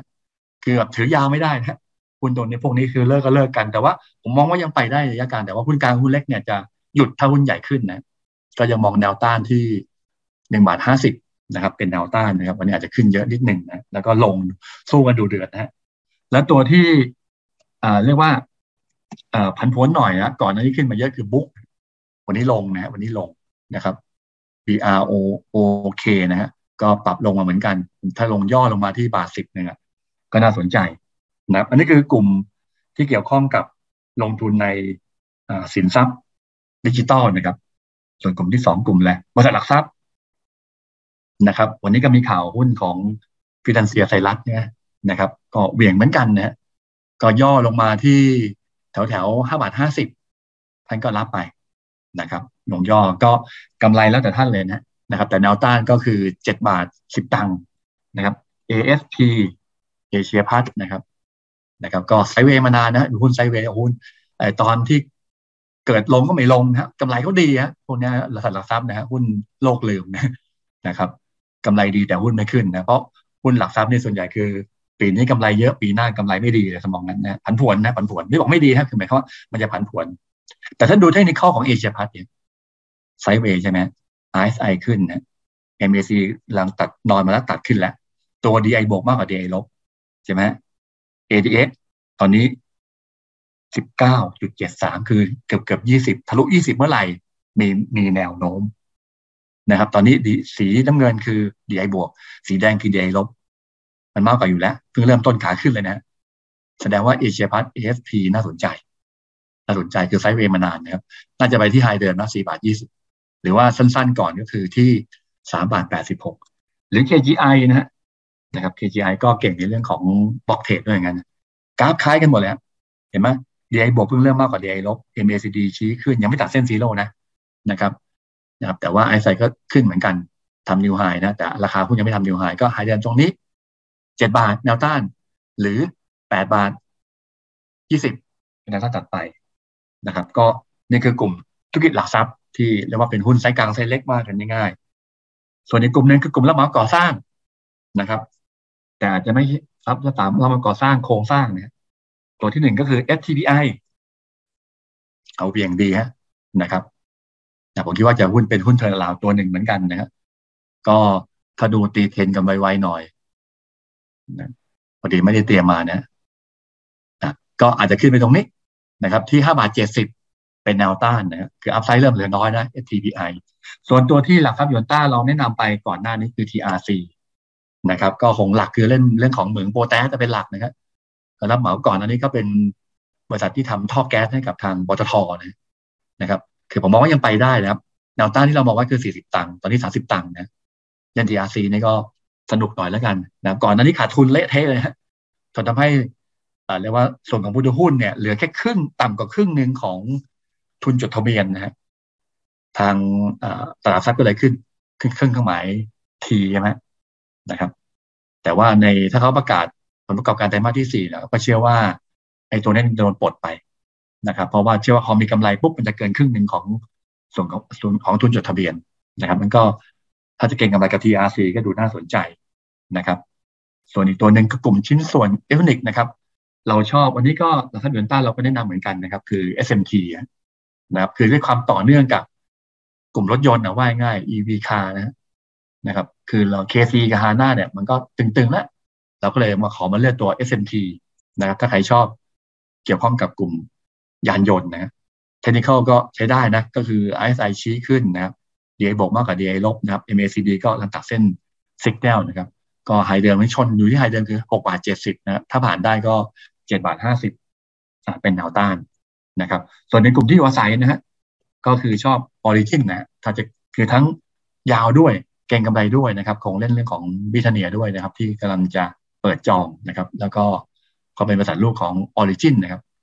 ก็กลับด้านนะคือลงมาปุ๊บแล้วก็ยืนทะลุตรงเส้น10วันได้แล้วนะครับก็มีโอกาสวันนี้ก็ขึ้นค่อนข้างเยอะนะครับ10บาท40ดาวต้านแรกผ่านได้ก็12.40 เลยไฮเดิมอยู่ที่12 บาทนะครับตรงนั้นจะเป็นแนวต้านนะครับตัว MACD ยังไม่เป็นบายนะเพราะยังไม่ตัดเส้นsignal นะครับตัวของ ADX นะครับก็ยังลงอยู่แต่ DI บวกมากกว่า DI ลบแล้วนะครับก็คือมันมีสัญญาณขัดแย้งบางตัวที่เกิดขึ้นอยู่แต่ว่าน่าสนใจในมุมของการเก็งกำไรนะครับสุดก็คือว่าสรุปนิดนึงนะครับก็คือว่าประเด็นของหุ้นขนาดใหญ่หลังซื้อวันที่16เนี่ยยังมองธนาคารที่อยู่อาศัยแล้วก็รถยนต์แต่ถ้าช่วงนี้เอาหุ้นกลางหุ้นเล็กไปก่อนนะครับเกี่ยวข้องกับสินทรัพย์ดิจิทัลบริษัทหลักทรัพย์รับเหมาก่อสร้างนะครับชิ้นส่วนอิเล็กทรอนิกส์นะครับที่อยู่อาศัยตัวหุ้นผมไม่ได้เขียนมาตรงนี้นะครับท่านก็ดูท่านที่ไม่ได้ฟังไม่ทันนะครับก็ดูย้อนหลังเอาแล้วกันนะครับโอเคขอบคุณทุกท่านนะครับที่ติดตามรายการมุมด้าน Investor เป็นประจำนะครับก็ฝากทุกท่านนะครับหนึ่งก็คือมีขอถาม TRC ก็ตอบไปแล้วนะก็เป็นหุ้นแนะนำนะท่านก็ช่วยเข้าไปกดไลค์นะครับในผ่าน Facebook Fanpage ประเด็นพบสองข้อนะครับผมแชร์ไว้กับลูกชายผมนะครับท่านกดตรงธนภพเนี่ยกดตูมปุ๊บจะขึ้น Facebook ของ So Coffee นะครับแล้วกดไลค์กดแชร์ให้ลูกชายผมด้วยนะครับก็ลูกชายกำลังจะแข่ง GCC Roasting ไม่ใช่การแข่งไปแล้วนะครับก็เหลือเป็นการตัดสินนะครับก็จะมีนักชิมกาแฟเข้ามาชิมว่าจะชนะเลิศไหมเพราะแล้ว2ท่านนะครับไปเป็นตัวแทนประเทศไทยไปแข่งขันที่เกาหลีใต้แต่ว่าที่ให้โหวตตรงนี้ไม่เกี่ยวข้องการตัดสินนะเป็นเกี่ยวเรื่องของขวัญใจมหาชนนะครับว่ามีคนติดตามเยอะไหมในกองนั้นนะครับขอบคุณที่แต่ท่านก็ยังกดไลค์กดหัวใจมาให้นะครับทุกคนขอบคุณนะฮะโอเควันนี้หมดเวลาแล้วนะครับ1 ชั่วโมงครึ่งเหมือนเดิมนะครับต้องขอบคุณที่ติดตามรายการเป็นประจำอย่างสม่ำเสมอทุกสัปดาห์นะครับติดตามได้ทาง Facebook Fanpage นะครับจวนต้าสกิทไทยแลนด์นะครับMI Channel ประเดิมพบสงเคราะห์เช็คหุ้นแล้วก็ฐานหุ้นนะรวมไปถึงช่องทาง YouTube Channel นะครับคือช่อง MI Channel ก่อนจบเช่นเดิมนะครับขอทุกท่านนะครับลงทุนอย่างมีความสุขการลงทุนต้องมีความรู้นะครับวันนี้ลาไปก่อนสวัสดีครับ